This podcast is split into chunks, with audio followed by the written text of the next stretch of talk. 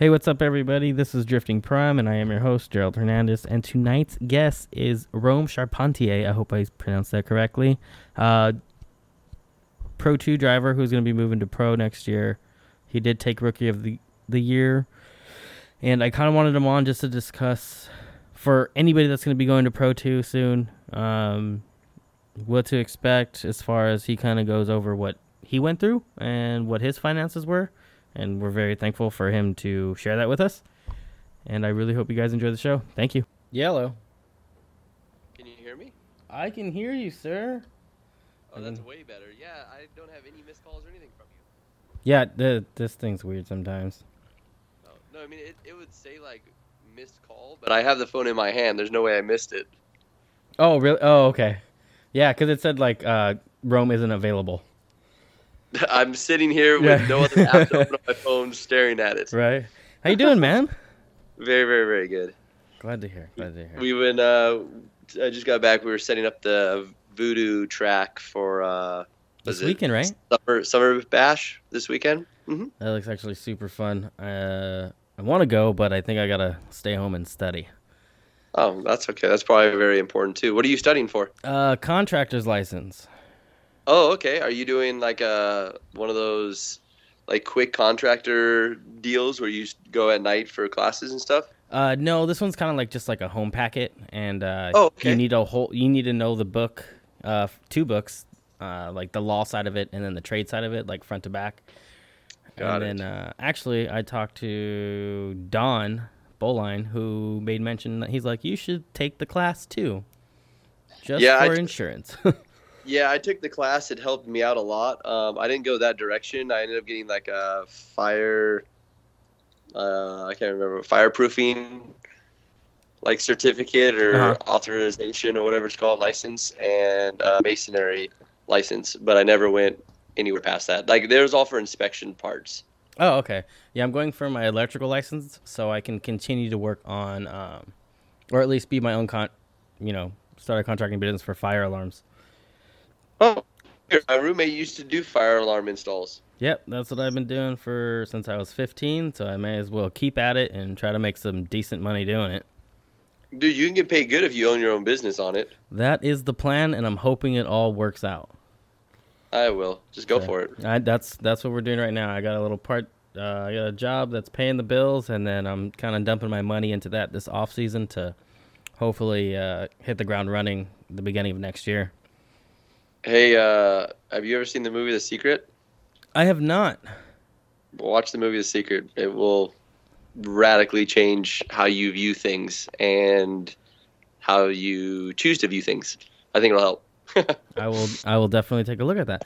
Um, it, yeah, it was like the beginning of what helped shift my mindset to where we're at now. So I I highly recommend that to anyone who wants more out of life than what they have. Yeah, that's definitely what I'm doing this for. So. oh, then you'll be set. Yeah.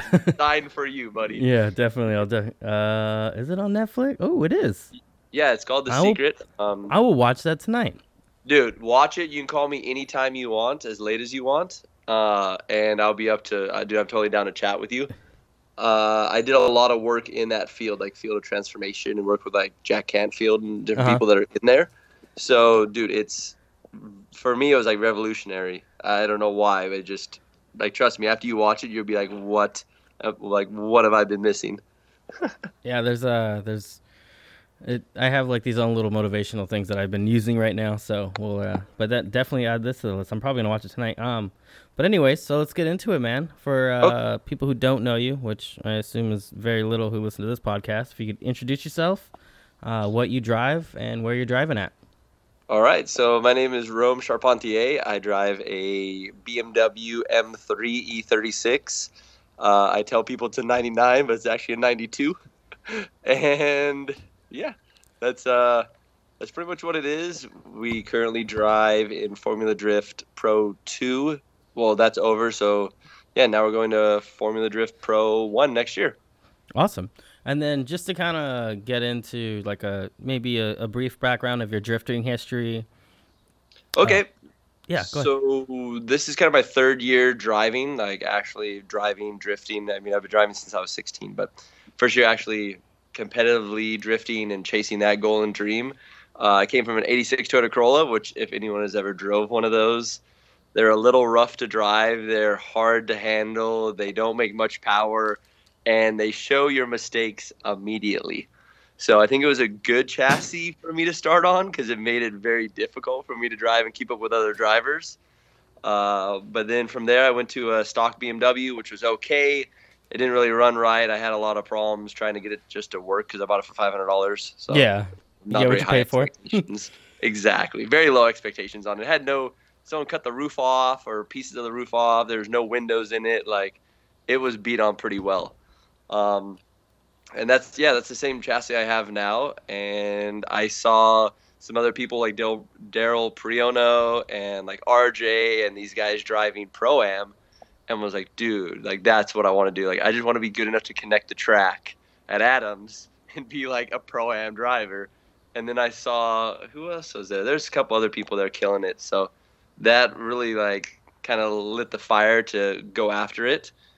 And I remember the first pro am event I drove was was it the end of 16 and I show up and I remember seeing uh, like Adam Napick and Jason Kim and uh, uh, and Sean Adriano and they were like they were like no lift flat foot transitioning through the middle Yeah. at round four at uh, Top Drift like up against the wall like transition down past the cone back up against the wall without lifting. Yeah, when, And when that they had the that most- old layout. dude and that was the most gangster thing i've ever seen. Like it was scary it was fast it was super cool. Uh yeah i i just i you know i just really wanted to drive with them and drive to that that level. Obviously i didn't qualify that round at all couldn't even put the couldn't even connect the track but i remember adam getting his pro license and was like man i, I, I wish i could do that like i want to drive like this guy so it was I was very easily inspired at the very beginning, very very very quickly, for for driving and drifting and all that. So that's kind of where my background was. So I guess my first official top drift event was the last season or last battle of 2016.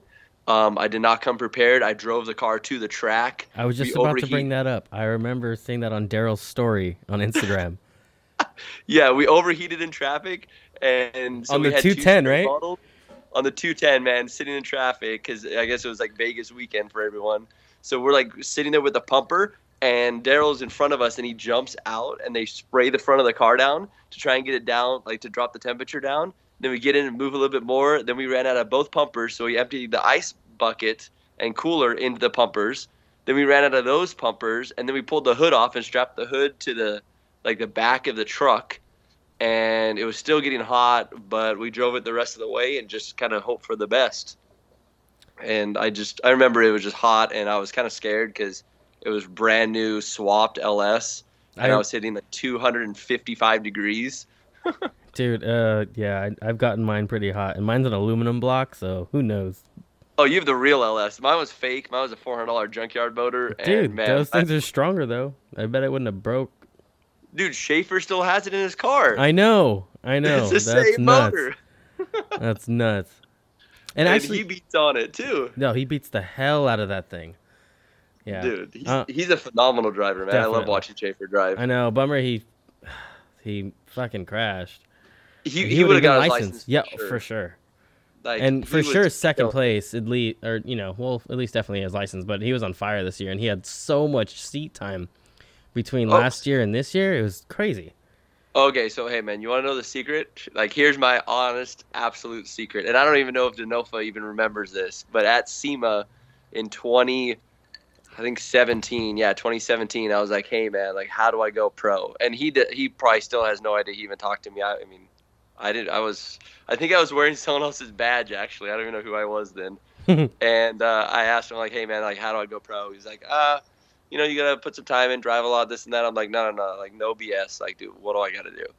And he's like, "Honestly, man, it's just seat time." I'm like, "Really?" He's like, "Yeah, my goal is to drive 50 days this year." This is what Denofa said. And I was Yeah. like, "Okay, cool." So I like turned away. and Was like, "Hmm, I'm an overachiever. Let's do 70." And uh, last year, yeah, last year when I got my Pro 2 license, I drove like 73 days. Um, I bought a thousand dollar like drift missile and drove anything I could afford to drive, any event that would let me in, every event that would let me in, parking lot, like anything I could do that wasn't illegal that I could drift, that's what I would do. Yeah. And I think that's really what got me confident like in driving and confident in general to where I was able to, you know, go out there and do pretty well in pro am both both seasons. Yeah, because you almost got your license in 2017, correct? Yeah, that was my first year. Almost got it. Uh, it was funny because Jason Kim, who's I still look up to, Jason's awesome. Uh, we I've always loved driving with him, and he only showed up to the final round because he loves that concrete oval. And Yeah. he shows up to the final round, and we end up getting paired. I got paired up with Luke Pakula, who's an awesome driver. He's the first one I've ever seen with an LS and a dog box. At uh, I think it was like, uh, no, I don't even know what event. Toy Toy Drive. And the first battle I had to battle was against him. And I'm like, man, this guy's like a like an ex pro. Like this guy's gonna kill me. And I, I did pretty well. We went one more time, and I ended up edging him out. So I beat him. I was like, yes, yes, we're doing it. We're gonna make this happen. And went to the next one. I was like, then I got paired up with Jason. I'm like, come on, man. Like he's known as like the perfect driver. Like, come on, Jason. So then I battled Jason, and uh, we went one more time with Jason, and then I had like a weird fire issue where my third brake light was like trying to catch on fire for some reason. Oh wow. Uh, so my mind, I don't want to give an excuse, but my mind wasn't fully there. But Jason flat out beat me the second time. And uh, yeah, I lost my license or didn't get my license by two points. Like, seriously, two points at the end of the year. Uh, but with that being said, I did not qualify Horse Thief at all. So Horse Thief was very I remember that. Okay. I, yeah, I was there. I didn't.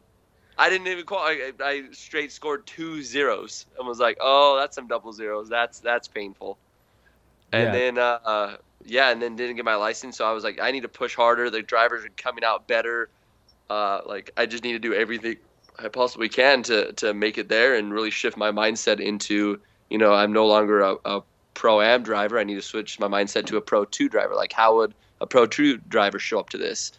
And what I realized, the biggest change I made, um, situational or like, you know, car related, was going from 2017 to 2018.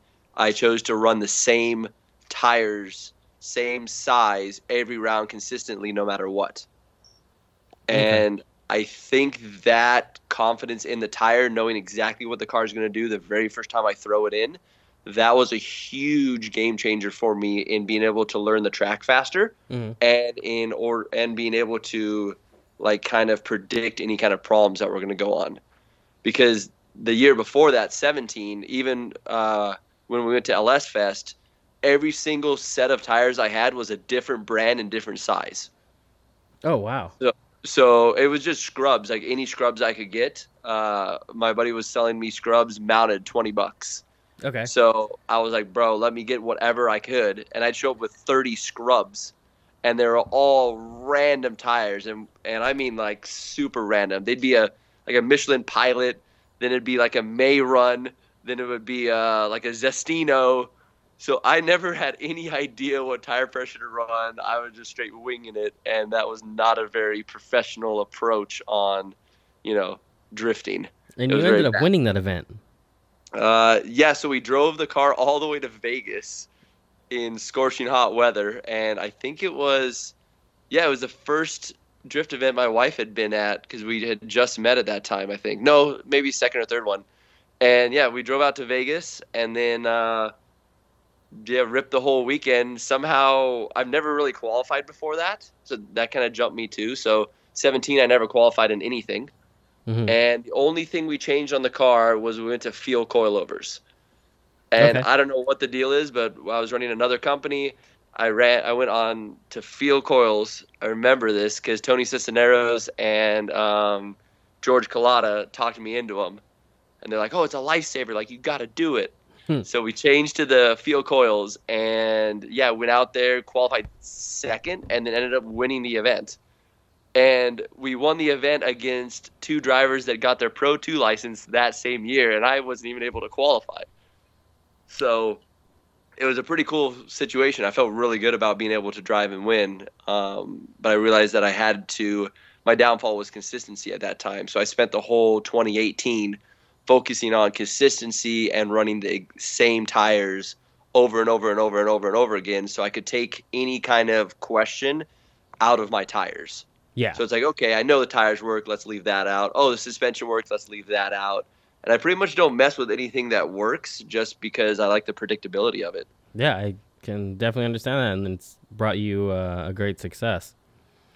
Dude, I, I feel very, very humbled to be where I'm at. Like, it's it's still weird because I have people come up like, "Hey, will you sign this?" And I'm absolutely delighted to sign stuff. I love signing things, but it's just such a weird feeling because I'm like, It's like this it's- is weird. I could see how that would be uh, kind of like mind blowing to a certain extent.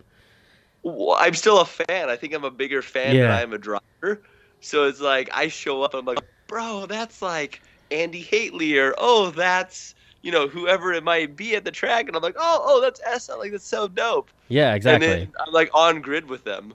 Or like Josh Robinson, I remember him coming in from Australia, and it was the coolest thing to be able to work on the Ute and be around him. And I like looked up to this guy. I mean, I still do, but like hardcore looked up to him, and he was dope. And like my very first battle in Pro 2 was against him. yeah, I'm like, oh, th- this is this is gonna be fun. and and uh, you you beat him. yeah, we we beat that battle. Then we ran against I think Donati. Then we beat. Then we won that battle. Then we ran against. Uh, I don't know who the next one was. We ran against some pretty good. I mean, they're all excellent drivers, but we ended up winning. And then we went to go run against Trent at the end, which I've drove against like with Trent all the time. We always mess around in the missile cars. Yeah, And uh, yeah, I show up to the line, and my dash is just I have the the Holley dash and the Holley setup, Mhm. and dude, the Holley dash is like splashing bright red, like danger, danger, like do not send, danger. And I like clear it and look down, and I guess I lost an alternator cable, um, or melted a cable or something. I didn't know what happened at that time, and I look down, I'm at like 10.4 volts at the line, and I mean I know the ECU shuts off at like eight and a half or 9 uh-huh. and I think injector stopped working at around 10. So I was pretty scared leaving the line, headed towards a wall at 10.3 volts with no alternator. yeah, and the possibility of your injector shutting off first. Yeah, and go, and going up into the wall. Yeah. I had just watched two other drivers go up into the wall and they totaled their car, so I was kind of a little scared. And yeah, threw it in, but I threw it in shallow. Just honestly, man, I was scared. Like I was like, I don't want to total the car. Uh, we already got a trophy. We're doing good, and I have Atlanta in three weeks. Let's not send it up into the wall. Yeah, So I ran shallow, and I mean, I, I lost, clearly lost to Trent. He's, dude, he killed it. So yeah, he's he's. Uh, I think the my first time I ever went to like a prom event was round four of Just Drift in 2015 when he won the championship.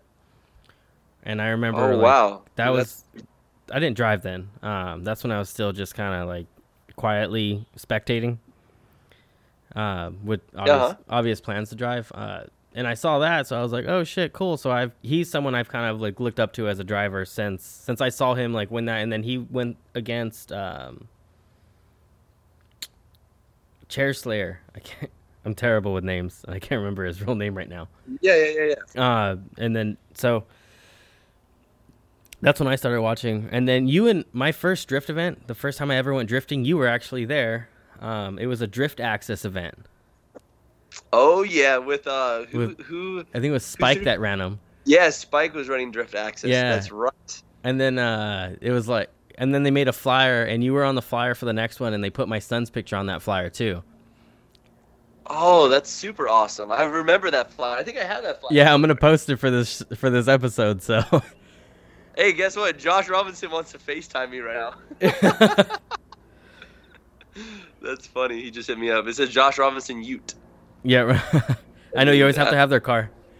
Exactly. And Ute is pretty obvious. Like, uh, there's, There's no- You don't know anybody else with a Ute. No one's gonna be hitting me up asking me about a Ute. for yeah, sure. exactly. So I remember his Ute, man. Dude, it made like I don't know, a thousand fourteen on the dyno with a big Magnuson blower, and it was it's just a monster. I love that car.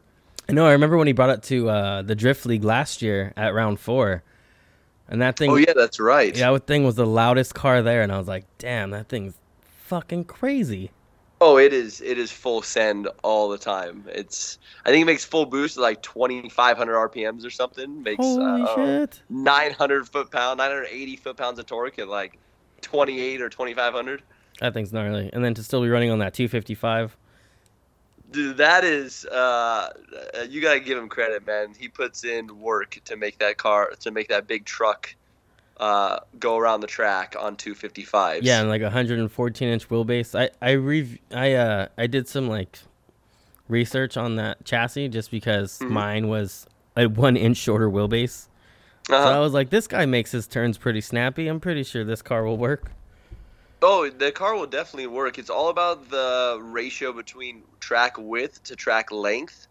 Um, that's pretty much there's like golden numbers that you have to be inside, and as long as the car is inside those numbers, it'll work. So even though like Osmo's car, it looks short, it's still like 106, I think, or 103. But it's all about the golden ratio between track width and uh, track length. So that's that's the number that you got to look for. So it doesn't matter if it's 200 inches long, as long as you can get it wide enough to make the thing work. Ah, good to know. Yep, there's a ratio that you need or must have in order for the car to transition correctly. Okay, that I can see how that makes sense. Actually, I'm gonna dig some more into that now. Uh, Yeah. a little later. Um, Well, so, uh, the main reason I actually wanted to get you on here, uh, not to only talk about your pro am, but to talk about Pro Two for the drivers that are going that way right now, and um, like what to expect as far as like you know finances, especially from a lot of the guys are coming from like California, at least the ones I know of. I don't, you know, yeah, sorry, I don't know anybody in Wisconsin. Um, so uh, I know there's quite a few coming from California, and you know, making that trip all the way to Florida, parking your truck somewhere for two weeks, and leave, and then doing Atlanta, like, you know, what kind of cost does that come with? Like, not even necessarily your cost, but like a general idea of like, hey, this is how much I spend on gas, and this is how much if you do a hotel or you sleep in your truck. I don't know what people are gonna do. so. I mean, I can give you the full breakdown. I'm totally open to it. Yeah, uh, if- if and, and that's just. I mean, I would love to support anyone who wants to go. I think if you're go if you're driving in pro am, I would focus on looking ahead to the future. I think mindset's very, very big. So if you're like, oh, I'm a pro am driver, you're probably going to stay a pro am driver. So think of what the next step is and kind of build for that. I, I agree Uh, with that. That's why this me- business is getting started. Yeah, awesome. Well, any way I can do to help, man, I'm, I'm here for you. Uh, I, I think for me, something that would, like, I have some good catalysts that supported me going throughout it. Um, I got to travel a lot with Jeff, and Jeff definitely knows how to make money last and stretch and, and, and put programs together that are very well put together and make all the events. Yeah. So that was helpful. I've seen other teams run too that have very large budgets. Um, I can give you kind of an idea. The lower end teams are, I don't know, probably 20,000, 30,000 plus, and the higher end teams are two, eh, probably two to three mil. So the gap is very, very wide where you're spending money and how to spend it and how they fly and blah, blah, blah all the, you know, all the bells and whistles. Like if you're an outside team, like let's say like running like Josh's team or something, it's going to be significantly more money because you're flying everyone in, flying everyone back out, every event. You're dealing with visas, you're dealing with travel, you're dealing with all of it. So that's way more like that is a lot more expensive than us being here in the U.S. So we have a huge benefit from being here Correct. because I was told a round from a foreigner coming in to run around, you're between twenty and thirty thousand a round. Um, just to give you a heads up.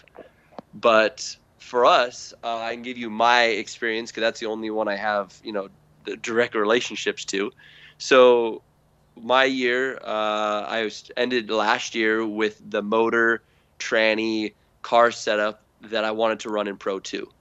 Mhm. Um, I do not recommend building a new car Oh, by any means. I've never seen anyone yet make it work. Okay, just Uh, just to not to cut you off, but Yeah. there's something there's a video out there where Chelsea Denofa talks about that, and Oh. he talks about you should just be in a seat getting seat time as much as possible, and when you go to Pro Two, build a Pro Two car, and I think it's it's a video with Aaron Losey. I know that. Um, Okay. You are a perfect example of how you slowly building your car into what it is today. Because I remember when you got your license, it was still the the little 5.3 V8, you know, NA. Yep. There was nothing done to it. You still, I, I think you had the dog box already. Like I remember you throughout the season, you got the dog box probably the season prior, and then you got the uh, quick change, and then you upgraded the engine. I remember that, and I think Correct. you're a perfect example of like, um, building the car up as you go, as you're ready for it.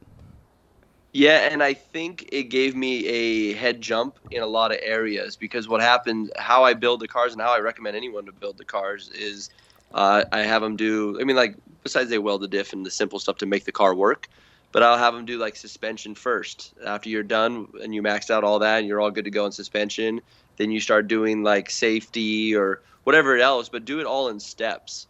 And the reason is, is so that you know what does what. But if you build a full blown drift car with all new suspension, all new drivetrain, all new cooling, all new, uh, like all new everything, the car's so foreign to you that you don't know if this is right or wrong. And even if you do, you don't know what the hell to adjust to make it right. Yep, So, that's the same I- boat I'm in now. Yeah, I apologize. Um, No, no, no, no, no. It's it's uh it's all about the process, so it- I'm it okay is. with it. So try and make it as simple as possible. Um, I also realized right off the bat, like, hey, I'm probably not going to be the only one, the only person working on this car. Make it as easy as humanly possible for anyone to grab any tool and work on it. So, like, if you look under my car, my car has the socket size and the torque spec written on the side of every bolt or on the side of every coupler or flange or whatever else is down there. hmm So you're never like, oh, how many foot pounds is the drive shaft? Or, oh, how many foot pounds is the lower lollipop? You just look over and like, oh, lollipop, 44 foot pounds, 17. Okay. So you just run to the trailer, grab a 17, you know it's 44 foot pounds. Yeah, And everything is paint marked. So as long as you put the paint mark back on the paint mark, you're already at 44 foot pounds.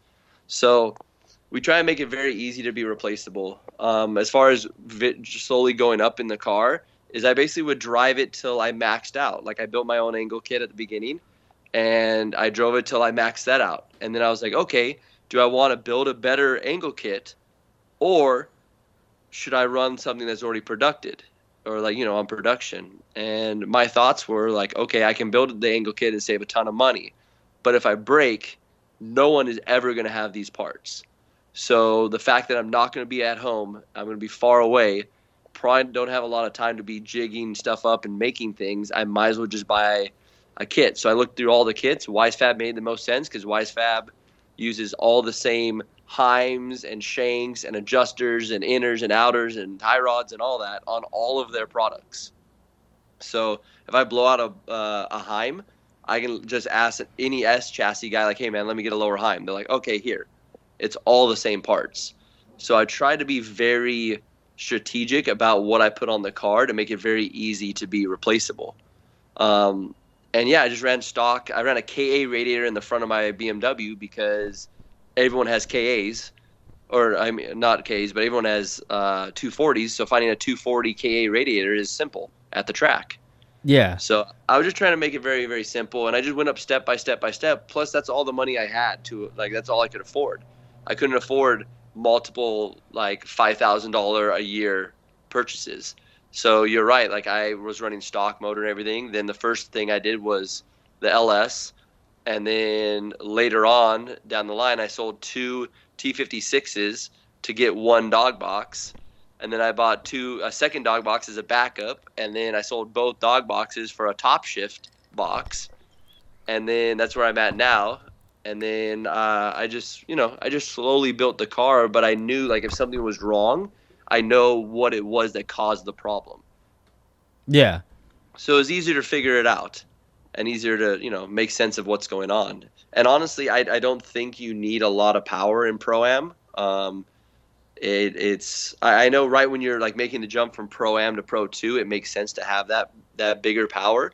But eight, nine hundred horsepower in Pro Am, and then you go to Pro 2 and you're stuck on 255s, it's kind of very counterproductive. yeah. And then uh, uh, right now, I guess the talk is just the rumors that Pro Am is going to have their own rule book now from FD, or at least supposedly. It's not nothing set in stone, obviously, until we know for sure.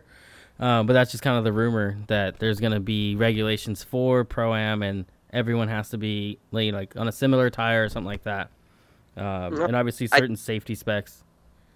I think that would help. I think it'd make the bridge like bridge the gap a lot closer. Um, I know I drove both series, so I drove Top Drift and Drift League. Uh, I learned very much from both. Taka over at Top Drift was very, very technical, very cone hunting, like online. Basically, if you're offline, he doesn't care how much style you have. It doesn't. It doesn't mean anything. And then, and then Drift League was more like geared towards style. Even if you're offline a little bit, it's okay. It was more style driven and speed driven. So by the time I got to Pro 2, it was very helpful because I had the high speed entries of Irwindale, which was, I think we were doing like 90. So yeah. nothing too, too fast, but way faster than, I think the fastest entry at Willow I have was, I don't know, 48. So like almost double entry speed. I mean, I'd never seen fourth gear before, before I got to Irwindale. Yeah. So doing those high speed entries at a wall was very helpful going into uh, Pro 2 because the very first round is, you know, not real fast, but decently fast. I think we're like 70 miles an hour entry speed at a wall. Yeah. Uh, on a, on a bank turn. So it's it's good to drive a lot of tracks and get very very comfortable, but that's where it comes back into seat time and not changing the car. Like I do not recommend people jumping chassis in between Pro Am and Pro 2 I think going from Pro Am to Pro 2 is already a big enough jump. Mm-hmm. And then going from Pro Am to Pro 2 with a new chassis uh, that you're trying to work out bugs, it's another huge headache, and you better have at least another two or three guys to be able to make that work uh, and, and not just, you know, bash your head against the wall by the end of the day. Yeah, I can. I've seen it. I think you know everyone's like, "Let's build a pro car" or whatever it is, and I'm like, "Well, good luck."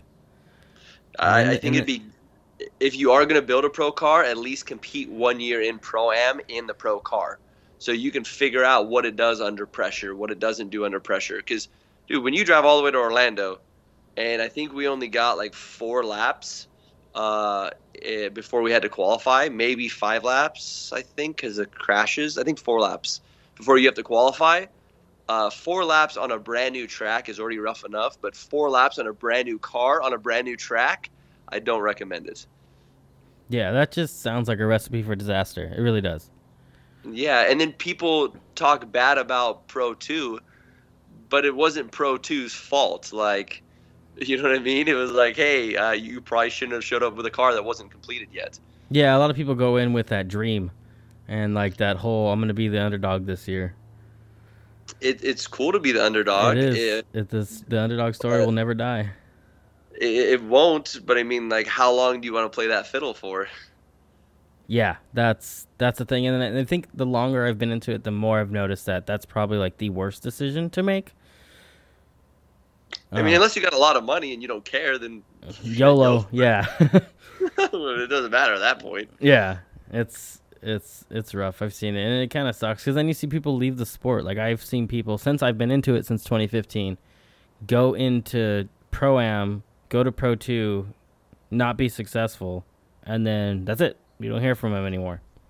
And the the crazy thing is, is you see that with people that are phenomenal drivers. That phenomenal too. drivers. Like yeah. uh, this year, a good example, dude. It was uh, Tim Cobb, dude Tim is someone I've looked up to from the like beginning of driving. Tim is a phenomenal, phenomenal driver, but yet he showed up this year with a brand new car, and he fought that car every single round. Had major, major problems, and I mean his his results did not reflect his driving. If that makes sense. Yeah, and I've seen him drive too, so he's also really fucking good. He got his license in 2017, right? Yeah, dude, he's a beast. He killed everything. Like he's he is a phenomenal driver, man. And I think if he had a car that worked um, even half the time, I think he'd just destroy it. But when I mean, dude, I, I don't even know if anyone knows this, but I think the last two passes for qualifying that he made, he made with no power steering. Like, yeah, see, that's that that's ballsy nuts. and insane. Oh, it just, Dude, I mean, and he almost, almost qualified. Like he was so. I think he was got bumped out to like 17th or something. But Ah. I mean, dude, with no power steering, he's still killing it. That says a lot about a driver. He's very, very talented. Yeah, I definitely agree with that. Um, I have seen him drive, and I know. I remember I he and I had spoke once after the first round of Top Drift of 2018, and I had asked him like, "Hey, are you going to FD this year?" He's like, "No, I'm going to build a new car," and I was like, "Oh, what for?" He's like, "Oh, because my cage has one extra bend in it that I cannot use." That mm-hmm. makes it FD illegal, and I was like, "Oh, okay." So- yeah. and then he When you're and in that scenario, you're kind of stuck. Because it's either like cut the car apart, which you don't really want to cut apart a perfectly good car, Yeah, or just build another one. So, I mean, it, it makes sense. Like, there's always reasons why people do things that they want to do. Um, it, it totally, totally makes sense. Oh, I think I avoided your question, though, in a really good roundabout way. Um, you were asking about cost. Oh yeah, right? yeah. I was I was gonna bring it back to that right now. So I'm glad you did. Oh. Well, I, I, I didn't mean to avoid it, but uh, we're, we're back at it. So I think we did the math on it. Um, I believe we spent more money in Pro Am than we did in Pro 2 this year. okay, but that's also to mention that you ran two series in pro am. Yes, I ran Okay. Top Drift and Drift League. Okay, but then Um, those are what about fifteen hundred dollar entry fees for both. Is it? I think they're probably, what is it? Yeah, probably 15. yeah, 15, about something. 15, 1600 for both, Okay. and then you know that's that's and everything is right down the street comparatively to Florida. Exactly. So, but like I said, I spent more money in running those two seasons in one year than I did in Pro 2 this year. Okay, and then does that have a lot to do with tires? I remember you went through like a lot of thousand percent has to Okay. do with tires. Okay. So I was going through in Top Drift. We got two days of practicing. So on an average weekend, I go through about thirty tires. Okay. So let's say you're getting them for I don't know, hundred bucks a pop. You're three thousand dollars in tires for Top Drift. Yep. Uh, Drift League, I go through less tires because we have less seat time, but I still do about twenty four tires a weekend. Okay. So we're like twenty four hundred bucks. So just in tires, I mean, if you're running like eight to ten events, you're probably twenty five to thirty grand just in tires for the year Mm-hmm. in pro am. Uh, now I'm not saying you can't do it cheaper. You can definitely do it way cheaper, but I realized that if I spent the money in the tires, that would give me the consistency I needed to be able to win. And I think at the end of the day, that was a deciding factor. Um, that I mean, based on the tires I was running, and like this year, once again, Tony, I think Tony won by like 100 points, and he was running the same tires I was. So it's it, there's something about consistency in tires that definitely help out um, throughout the year. But anyway, so that that's how kind of how I look at it because that's what makes a large deciding factor on cars and how they handle and how they work. Mhm. Um, they can even mask problems. Like good tires can mask problems. So there's a trick if you are battling some problems, run some really good tires. You might be able to get away with it. Yeah. So I've heard. Um, Taylor Hole was telling me the same thing because I hit him up. Yeah, I, I talked to him this uh, last weekend when I was there, and it, it, he's not lying. Like, if you run a, like, you can run a good car on bad tires, or a terrible car on okay tires, and the terrible car on okay tires will do better than the good car on bad tires. yeah. So. And and I learned that from running different tires, and it like running a solid good tire just totally woke my car up. Like, dude, the car's on fire. Uh, but anyways, so I think with tires this year, between tires, fuel, flights, and now I got to keep in mind I bought everything at the beginning of the year, like February, because I knew that I was committed to the whole year and I was going to drive FD. Um, we did buy a couple flights and a couple things that changed throughout the year. Like we had to update uh, an Airbnb and a couple things like that. okay. But honestly, it wasn't bad. Like our Airbnb for this round uh, was like 330 bucks for five days. And how many people? Uh, that was hey, babe, how many people did we have this round? Seven. I think yeah. So uh, that's like seven people. It's me, my father. 'cause my father likes to come out. Uh, my wife Nancy, and then I have my crew chief, uh, which is Nikki Priono, Daryl Priono, my spotter, which is Daryl, who we all drive with, He's been on the show. And- and uh, oh, okay, perfect. And uh, Carson Ruger, who's uh, he helps pits, tires. He basically does everything else. Um, and so them, and then I have uh, I had Wisdom Media, which is uh, Dave, and yeah, I think that was the whole group. So what is that? Seven. hmm So for seven people, it was like 330 bucks. That's not bad.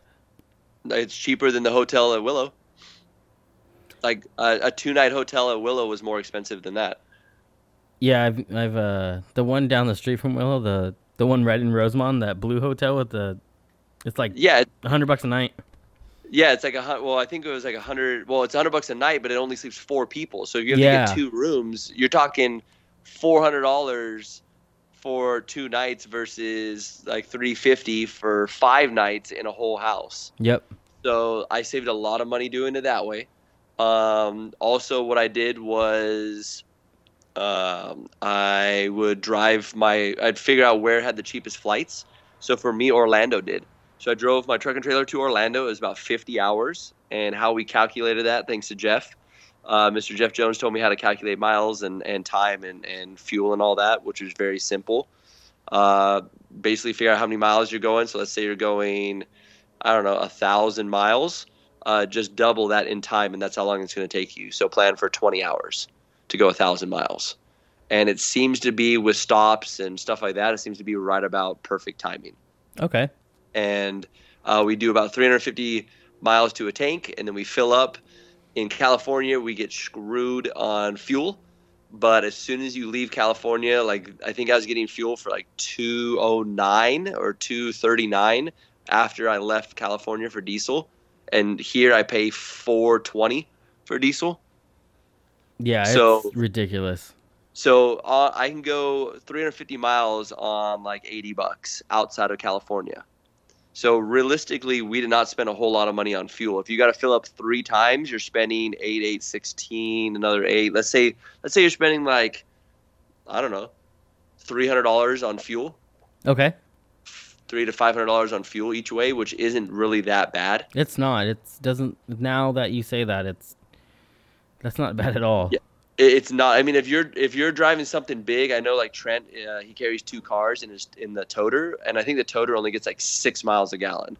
Fuck So that. that's killing him. But if you're driving something like a truck and trailer, like I am, I just have a 7.3 turbo diesel, uh, dually F350, and a normal rig. I think mine's only like a 28 foot box trailer, and I get between 10 and uh, probably between 10 and 12 if I'm driving like 60, which I recommend because I learned that if you drive 70 miles an hour or faster, you blow tires. So once I drove and set cruise control like 60, 62, uh, we never ate another tire the entire season. oh, so- okay. Good to know. There, there's something handy for people. Keep your tires, tire temperature down on your trailer. It'll definitely, definitely, definitely help. Um, so yeah, cruise 60, you get better fuel mileage if you stay under 2,000 RPMs, and yeah, you can pick up a couple miles a gallon that way. But anyways, so I drive out there, drove all the way out to Orlando. We found out that flights were cheaper out of Orlando. So I drove to Orlando, asked all the guys, hey man, where do you guys leave your truck and trailer? They all said Christmas storage, which is not Christmas like the holiday, but Christmas the city, which is four miles from the racetrack. Oh, okay. We drop it off four miles from the racetrack, leave it there with uh, a lot of the other guys that leave their trucks and trailers there. We jump on the plane, fly home, fly back to there, then drive from there to Atlanta, which is only about six and a half hours, and you're in Atlanta. And you've covered uh, flight there and back for like two or three people. And if you book early, I think round trip we were looking like 140 a ticket, 180 a ticket.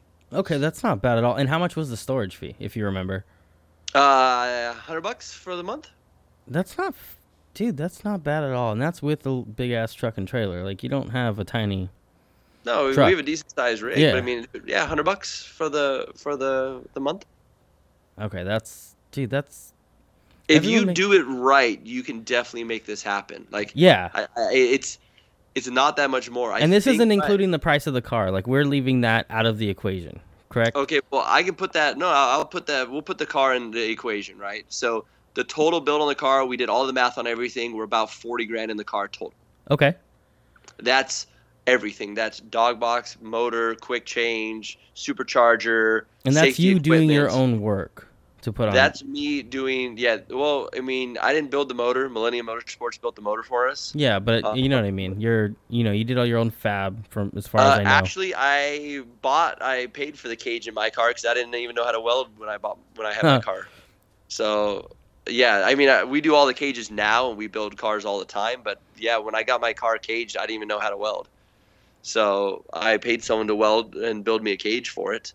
And but yeah, I mean, most of the stuff I did my own work, which if you buy stuff like buy WiseFab and buy kits that are already completed, there's not a whole lot of work to really be done. I mean, if you can bolt it on, you can send it. yeah. So it it's becoming easier and easier for people to do it. Uh, you could probably get away with like five thousand dollars total in fab work. Like that's cage, that's all custom, whatever else you need, bash bars, tubed rear end, tubed front end. Like you could probably do all of it for under five grand, and be rock and rolling, solid, ready to go. And then the rest of it, so I probably have thirty five thousand in parts hmm and yeah, it's uh, that's about what my car cost total because we did the math on it, and then um, oh, back to the whole year. I think we did the total math on the whole year minus the car, but we only broke this year a inner tie rod on the passenger side when me and AJ came together, or me and Trent. I can't remember which one, but uh, it was bent that whole event in St. Louis. So an inner tie rod on the driver's side, and we had, uh, I think I put new brake pads on the front from from AutoZone, the cheapest ones I could find, so they'd bite hard because it was cold. Yeah. And oh, and then uh, at the end when we hit the wall in Texas, we replaced a WiseFab arm, a lower WiseFab shank, and the radiator and everything went right back in. Like all the HPS hoses I had, they just they just like pulled out. They didn't even tear. We just put it all back together. The radiator was like nothing. We just put it all back together. Uh, Sean found a small pinhole leak at the bottom uh, that I think we actually did when we were trying to install it. So Sean helped like JB it and torch it and put it back together, and that was pretty much the only things we fixed or changed on the car the entire year. We never touched the motor, never touched the drivetrain. Uh, yeah, so an inner ball, an inner tie rod from contact, and a left control arm and shank from uh, a wall was basically all we replaced on the entire car the entire year. That's not bad. And what did you guys get a total for the whole year? Oh yeah, we're. Uh, I, I'm probably missing some numbers here and there, but like with practice and everything to, to run the season, we're probably about 15 grand. That's not bad, man. I I was It's it's insanely less than everyone told me it was going to be. Everyone said it would be like 80 grand plus. and then that's and that's Um, 15 grand for someone who's you know outside of rain and the tire wall had a pretty successful season, especially coming you took rookie of the year? Yep, we took rookie of the year. that's- If I didn't eat the tire wall, I think we would have been battling Trent in the in the end for the, the for the championship. Yeah. That's Um, but yeah, I mean, and I don't even think that was a bad thing. I mean, dude, so many people came and helped us and put the car back together. I saw We- that. That was awesome. team, we had like, dude, I love David, man. so- he puts like the best videos together. Oh, Dave's amazing. Wisdom Yep. is the like they are amazing for for footage. I, I would not choose anyone else. I yeah. and They do something so uh, different. They do. That's why I love them. Like I worked with them today. Uh, we I saw were that. laying out the track for for Voodoo. And for how the Drift hell is it already ready? Like that's they're Yeah, on it, man. The, the no, the car was ready 20 minutes after I hit the wall. We were back out there with a straight chassis. That's, Like the car was good. We pulled it with two trucks. Like, I mean, we dude, the I, all the teams jumped in. As many teams as possible jumped in. We had like AJ jumping in. We had uh, Sean. We had uh, Andy Haley's team. We had Donati's team. We had or not Donati. Um, uh, uh, Denton's team. Uh, we, we, we had like so many people's team, like people I'd never even seen or met before, just all jumped in and like banged out the car. They told me to go sit down and relax because I, I think I blacked out when I hit because uh, I kind of came to and then realized like, wait, where am I? hmm So small, probably a good sized concussion. And yeah, it uh, they put me back out on grid. I'm like, oh, all right, let's do this. And I, I chased Brock away, which was in in uh, practice was solid. And Great segue because RTP Photography just asked how was it driving against him in Texas, and how much faster was he? in Texas than in St. Louis, or what? You you drove against him twice? I drove against him, yeah, multiple times. So in St. Louis, um, it was hard to be fast, so I don't think he could u- really use the power of his car uh, because the track was so short.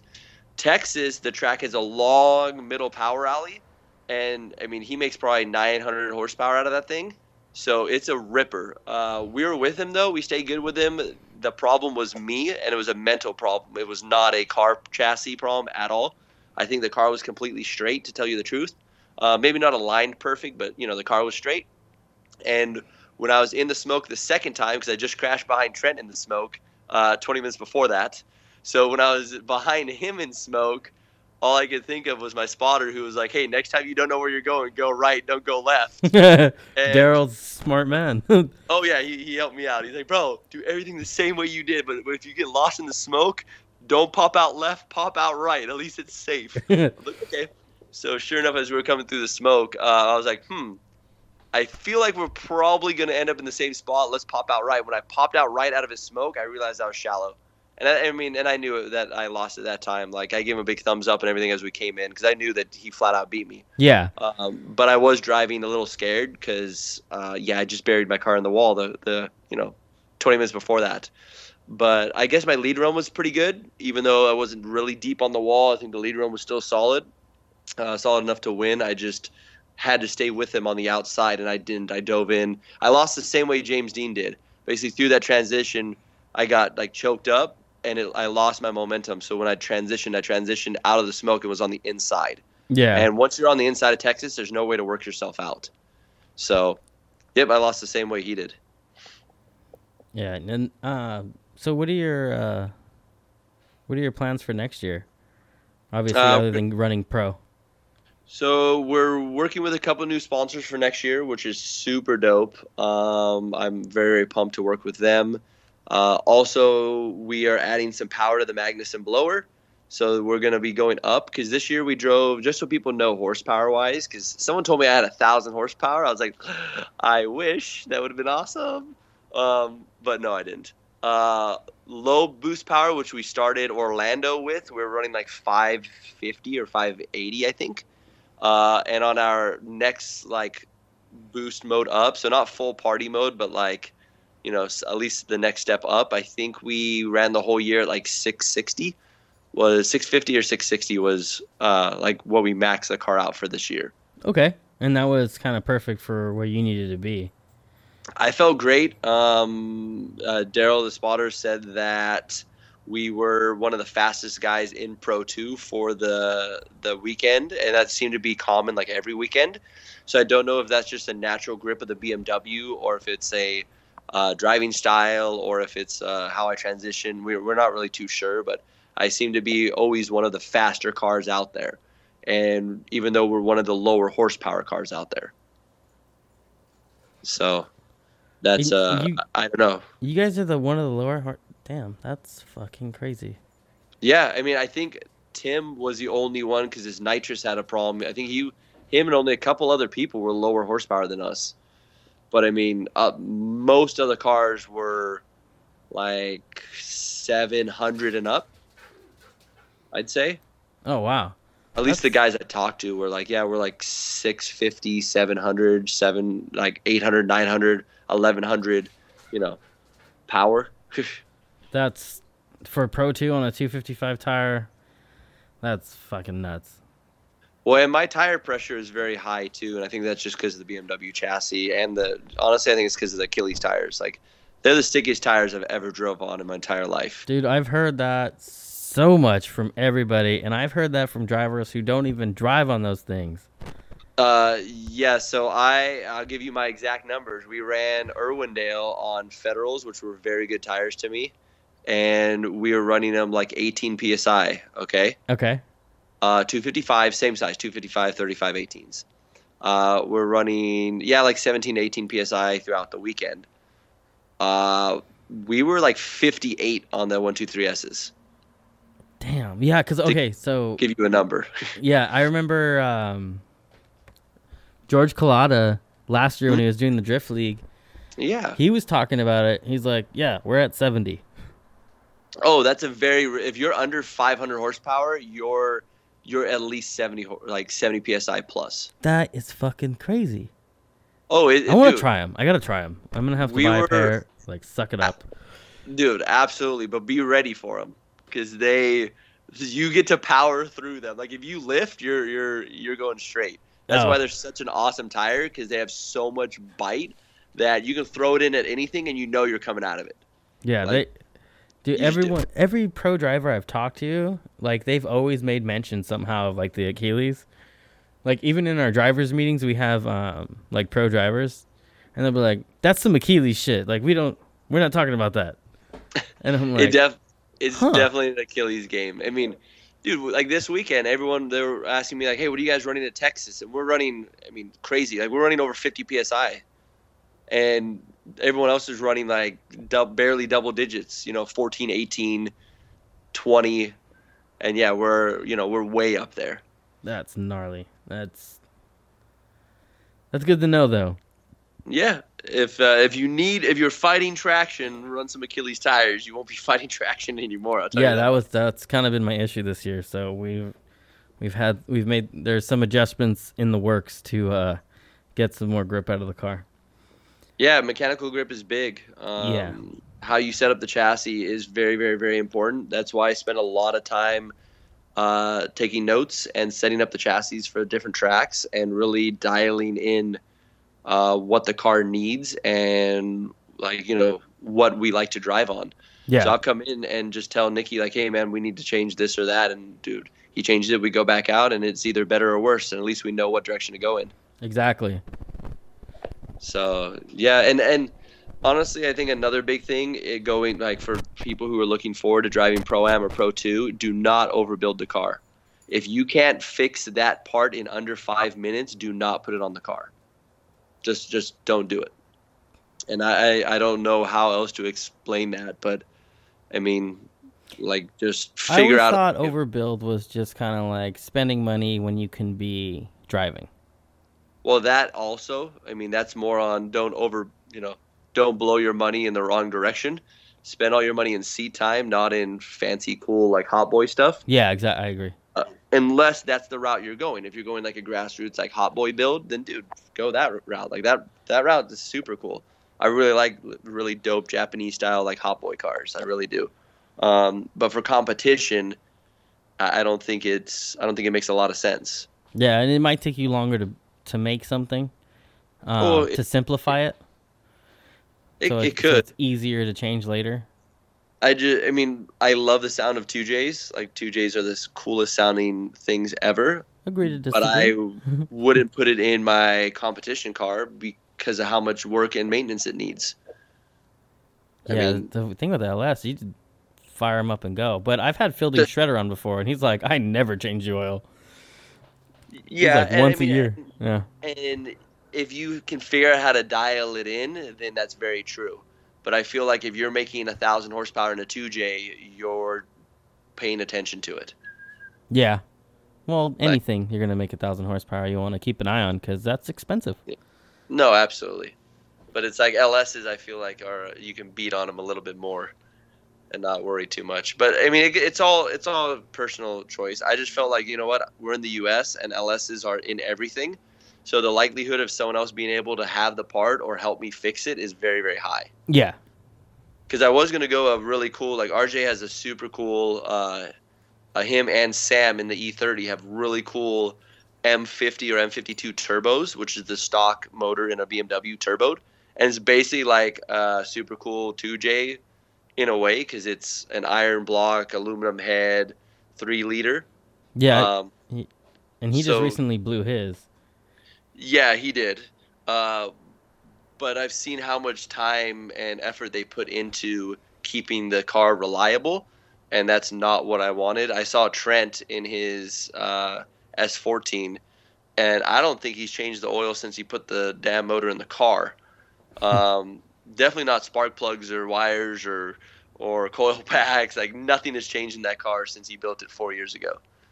So that's pretty good.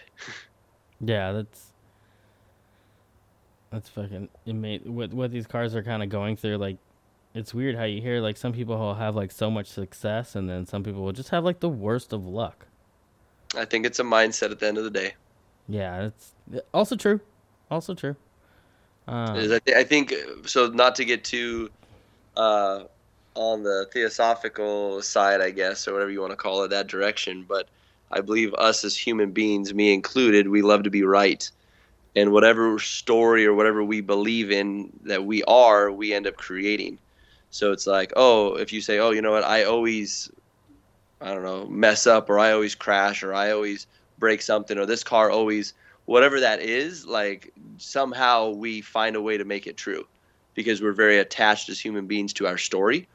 So for me, I had to shift my story from who I was, which is a, a stunt rider, into being a professional driver, and then just collect the evidence along the way.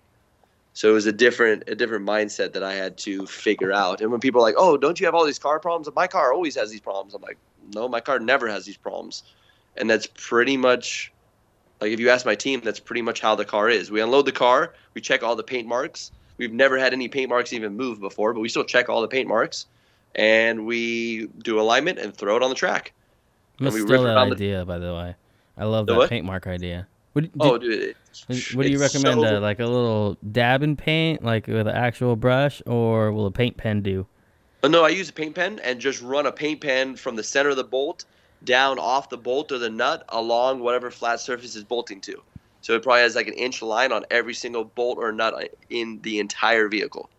I think I'm gonna do that.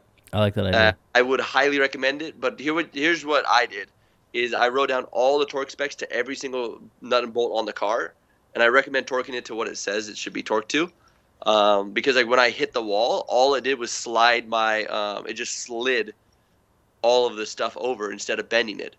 So whatever the chassis is recommended for that torque spec, I would recommend going to that torque spec. And yeah, I would torque it all down, go over and just paint mark every single thing that you torqued. And then from that point forward, you never need to like put a wrench on it. Like you can look and be like, "Oh, it never moved. Cool, we're good to send." And if it does move, it's so obvious that it moved that you're not even questioning it. yeah. So, So, it, it, just it's so if, like like what, what I said earlier, like something that will take longer will save you time later, and that's just like a perfect example of you skimming across every single bolt to see if all those those lines are lined up on the bolts, and if they're not, then you know like, hey, I got to focus on this section because this bolt came loose. Yeah, and we do it for quick checks. Um, I mean, on everything, like even on stuff that people would probably never check, like my Winters quick change. There's the, the input shaft, the shaft that goes from the front to the tail, Yeah, and we pulled it out, ran a paint line down the middle of it, threw it back in, and halfway through the season, we pulled it out to see if we twisted it. The thing never even moved, and we just put it back in. So we know that if we are starting to twist it or spin it, we can order another one before it breaks. see, Like axles and, that's and the useful information people need. All right, well, hey There man, you make your life as simple as Exactly. possible. Paint mark everything. I know it doesn't look hot boy fresh, but paint mark everything. Make your life easier. Make your team's life easier. Um, and yeah, I spend. I guess I spend a lot of time in the shop making the time at the track quicker. Um, like my radiator comes out with two Dzus fasteners. Like click, click, whole radiator comes right out of the car. Okay, Or you know, or if you hit a wall at 80 miles an hour, it comes out quickly pi- as well. pieces. But no, it came out all as one piece. I, I don't know Uh, if you remember, um, because we both did round one of the of Just Drift last year when I almost hit David. But I don't know if you remember when I went off during practice and my radiator, I twisted my radiator pretty bad, Yeah. and then uh, yeah, I kept adding JB weld, and then you kept passing by the car because it happened to be like in the worst place. You're like, hey, you're leaking again. Yes. I remember. And I think I thought I ran to the front though and grabbed it with pliers and pinched it off. We Tried. spin and pinch it or tried to pinch it? Yeah, we tried, but we uh, I just had to wait for it to leak out and then glue it again. Got it. This time, guess what I bought? I bought uh, Quick Weld waterproof. Ah, So it's as long as the pressure's radiators. not there. It's no, no. It's JB Weld for wet radiator situations. I am gonna have to invest in a tube. It's a blue tube, AutoZone, eight Get bucks. getting it, and it's gotta go in the toolbox. Yeah, that's shit like that you need. Um, also, back to the chassis. Why I don't recommend changing chassis, and why I recommend um, running a chassis that you know that you know and, and can respect or whatever else is. I bought a spare E36 for 300 bucks. I took every single part off of it, and it's all on grid walls in my trailer. So I literally have a spare everything: spare brake lines, calipers, rotors, pads, knuckles, heims uh, racks, uh, steering linkages, two racks. Like, I have a spare everything, Yeah. everything I could possibly think of. Spare radiators, and what I really did this season to jump up for next season is I bought spare full size radiators with fans, with relays, spare clutches, spare throwout bearings, spare clutch lines, everything, and I made it all module. So what we did is we corner balanced the car, measured everything, and then took all the measurements and preset all the spare coils, all the spare steering linkages, all the spare everything is all preset and paint marked. So all I have to do is if I come in and something's bent, uh, like uh, Nikki and Carson will pull one full like full front tie rod assembly off the car, put the new tie rod assembly on because it's just heim to heim, and boom, right back out there in you know two or three minutes. Damn. So, and it's, it's, all, simple. it's all about being efficient. It is, and it's simple stuff too. So anything, like I said, if you can't get it off in five minutes, don't do it. So the rack on a BMW is kind of a pain if you have a sway bar because you got to put a wrench up above it to hold the nut, and then getting the nut back on is a super pain because you can't really get it on with the box side, so you got to get it on with the open end. But the open and it slides off. Yep. So all I did was when we had the motor out, I just tack welded the nut on top. So now you just hit it with a gun uh, from the bottom, and as it comes on, comes off, no big deal. Okay. So it's stupid little simple things like that that make a big difference when you're in a rush panicking. Yeah, my car is screwed if it ever needs a steering rack in a five minute call. it's right under the oil pan, and there's Yes. no room to get it out. You got to figure out a way to make it. I don't care if you got to notch something or cut something I- or move something or. You, you, you got to find a way to make that work. Like even my power steering pump, my power steering pump takes forever because LS2 style for the the blower, Uh-huh. and you have to take the pulley off and then you gotta like once you take the pulley off then you can get to the three bolts behind it you gotta take the three bolts off then you gotta break the AN lines off and all this junk right so yeah. What we did is i made extended A- AN lines on both pumps so even my spare pump already has the extended one so i just threaded on the bottom so that's super easy to get off and i bought um, uh, the turn one power steering pump wheel like pulley so it has holes in it so I don't have to take the pulley off. So I have a spare pulley on my you other just one. turn it to a certain preset. section and you get those three bolts out. Take the three bolts out, pull it off, put the new one on, put the three bolts back in, put the AN line on the bottom of it, and I'm done. C- And I can do it in CTSV comes that way standard. Yeah, no. Oh, so the new car has, or the new setup has the CTSV with the th- the four posts on it, right? Yeah. And yeah, and you can just shoot it right off, shoot Yep. it right back on. But I I spent the extra money and bought a spare pulley for my spare pump, and I preset it. So uh, someone's not sitting in there trying to preset the pulley or set the pulley once it's on. It's already set up and aligned. I've made sure it was perfect. Then I took it off the car and put it on the wall. Yeah. See, it, just preparation is key. I- I it is. I mean, it's weird because we have never had to use any of that stuff. Like but I if said, you did, you're you're ready to go.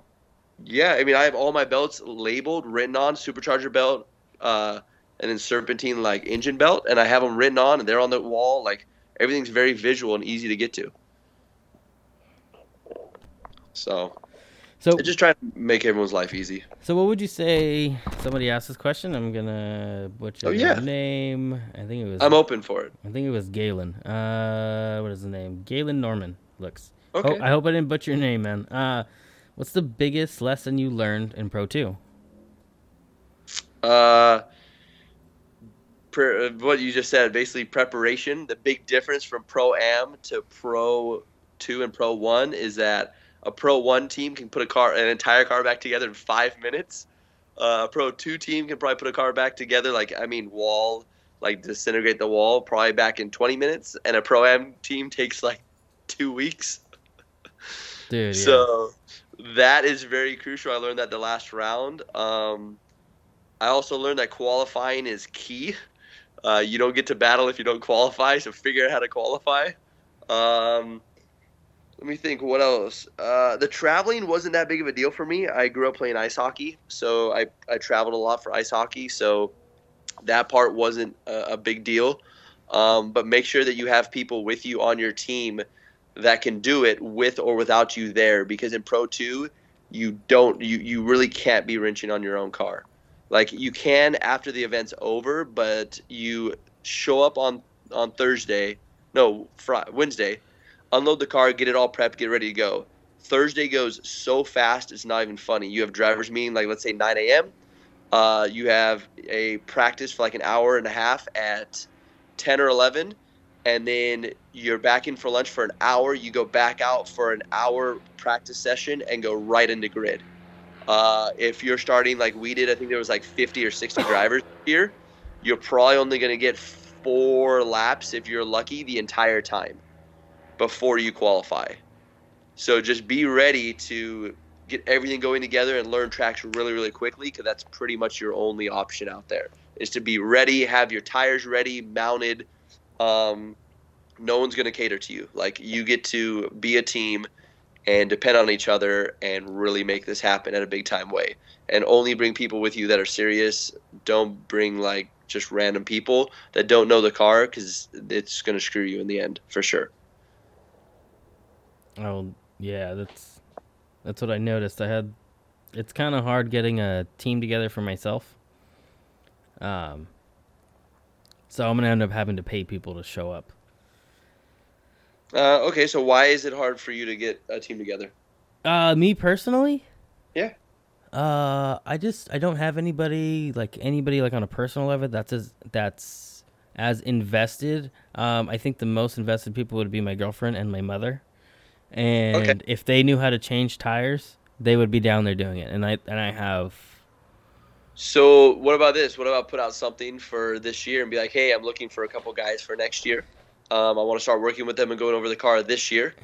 And uh, anyone, if there's anyone open, hit me up. I guarantee you that is the plan actually. that you will get blasted with people. You have more than a lot of people that want to be part of racing. yeah. And here's the thing: once they're part of a drift, Formula Drift Pro Am team, whatever it is, dude, that on a resume looks very, very, very good. And the knowledge that you learn from being on, like working on a pro or pro am team, is very, very valuable. Especially even if they don't want to go into drifting, just in general, because it's how to work under pressure. It, it, there's so much aspects of stuff that goes into it. So when I'm not driving, I enjoy working on other people's teams, as you've seen. Like I, I worked with Tony this year, and Susan and a couple different people, and really it, it, it helps a lot because if you can get the driver to focus on driving, uh, it is. I mean, it's probably invaluable. Like it, that's what you need. You need the driver to focus on driving. Yeah. like th- think of the big teams like Papadakis. Like you don't see Aasbø out there wrenching on his car. Yeah, exactly. No, and that was the plan. Like, so right now I'm in the midst of gathering parts together for the new motor, clutch, all that fun stuff. And I kind of wanted to put something out there soon to kind of see if anybody would be interested in just, you know, working with me. And, that, you know, it's. It's So- kind of so hard because I don't like so- having people work for free, but you know what it's like when you can't really afford to pay somebody. Yeah, it's it's not the work for free. It's if you overwork them and slave labor them for free, they don't like that shit. Yeah, I could see. But, but, you know, beer and pizza only go so far. yeah, but you can do more for them than beer and pizza. It's not it's it's not that like so okay, so why would you want like let's say, I don't know, I'm free, I'm going to work for you, like why like why should I come work with you? See, Like what's in it for me? That's the thing I don't have an answer for. Like for for you, nothing because you're way beyond where I'm at. But let's say somebody who doesn't have that experience and wants it, I can offer them like, hey, you know, you can learn something here. But you know, for somebody like you, it's I don't see what there is to gain from you unless you're trying to show like, hey, I can teach people to be better. Okay, but not. I'm just saying. Let's just say. I mean, let's pretend that I don't know how to drive. I don't know anything. I'm just a normal person. Like, sell me on your program. See, that's what I'm working on right now. Well, uh, I'm go not, a through talk- right now. I'm not a talker, man. Uh, if you get an You're email, not talking. You just talk for an hour. no, no, no, no. I mean like, uh, like to like talk on the spot. Like I can, I I can, believe you. I can create an email pretty well because I can, you know, delete the sentence like after I read it. and I was like, that sounds stupid. Let's reword it. All right. Why would someone want to hang out with you? Why would someone want to be your friend? Why would someone want to come Oh, to dude, you're asking the a loner right now. That question. Okay, well, cha- change the story. What the hell is going on? See, I'm not. See, that's where I'm at. That's that's why. That's why I just leave it alone. Saying, "Oh, I'm not good at this. Oh, I'm a loner. I'm this." So yeah. here, see, I'm I said- terrible at that stuff. No, no, no. It's just a kind of reality thing that I just I deal with, and I'm working on it. So that's what I'm trying to come up with, like to have that, um, to kind of sell that. All right, well, sell sell it right now. It- what better time? You're Like, putting me on the spot, bro. It's not gonna Absolutely. happen. Let's do this shit now. What is what is so great about you and your program? Uh, I don't think I there any. See, mm. Okay, here, here. How about this? I'll sell your program. You ready? I'm very yeah, modest, so I'll- I'm just like, uh, you know, you can. There's always better. Like, I, I'm not one to like complain about things, so it's like, oh, okay, you just go around that situation and you don't worry about it. Like, Okay, so you're- yeah, let- you're not making sh- enough money, go get another job.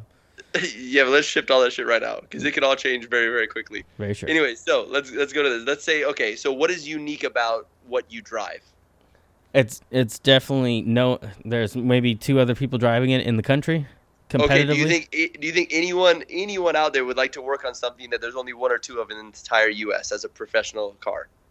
I think plenty of people would be in, interested in that actually.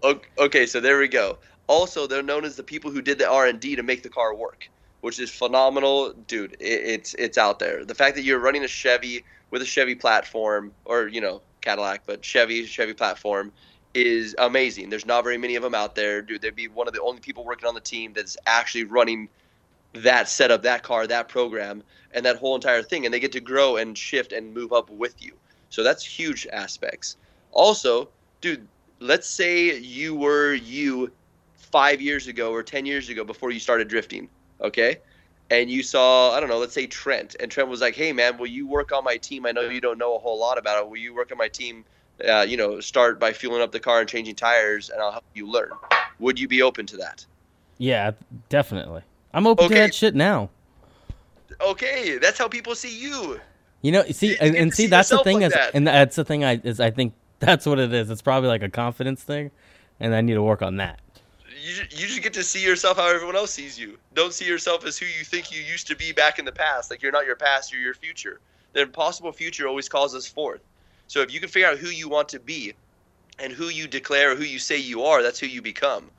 Like think about this when we're little. When we're I mean, I don't know about you, but I was in special ed my whole life and I, I hated going to school. I always got made fun of for speaking, talking, uh, had a speech like impediment. Um, I was born deaf, so I had you know had some problems there for sure, and I always got made fun of, and so I never wanted to go to school. So getting up or waking me up for school was not the business. Like it was not happening. My mom tried all she could. I just would hate to go to school. But let's say we're gonna go to I don't know like Disneyland or something. How fired up are you when you know you're gonna go to Disneyland later in that day? That's that's true. A there's kid. a there's a reward. Dude, you to freak out. You're like, oh, you get up before they do. You're like Yeah, knocking on the you door, like, can't Mom, even Mom, sleep. wake up. Like, Dad, like, get up, get up, get up, get up. Like, you can't even sleep the night before. Okay. So my question to you is: Is it the past that determines how we show up in the present, or is it our future that we're looking into that determines how we show up in the present?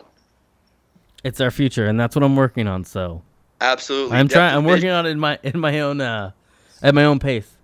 All right. Well, depth of vision is very important, man. Definitely. So figure out where you want to go. Figure out how you're going to get there. Even if you don't know how to get there, just have blind faith that you're going to get there no matter what.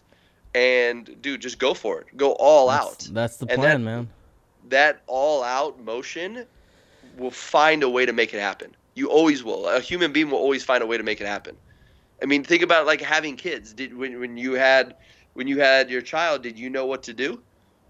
No, as he's standing over my shoulder right now, I still don't. Exactly.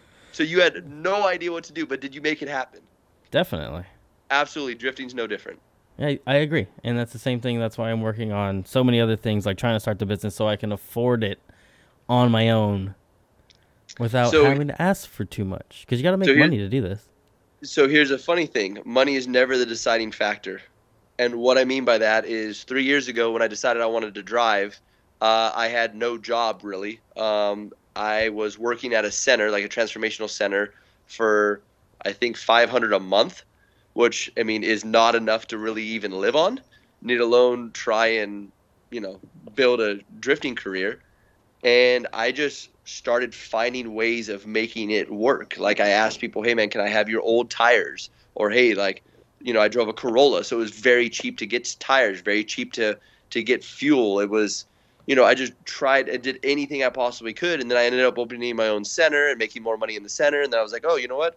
Let's open a shop because I've like, you know, I really want to work on race cars. I don't want to work on other cars. Let's only work on race cars. Yeah. And somehow my only clients are only race cars. Like I only build race cars. Not now. complaining. And no, definitely not complaining. I, I, I'm doing exactly what I chose to do at that time and what I love to do. And you can create anything out of nothing, man. So I totally believe in you being able to do it. Like, No, I it's, agree. money is never the deciding factor. It's the desire.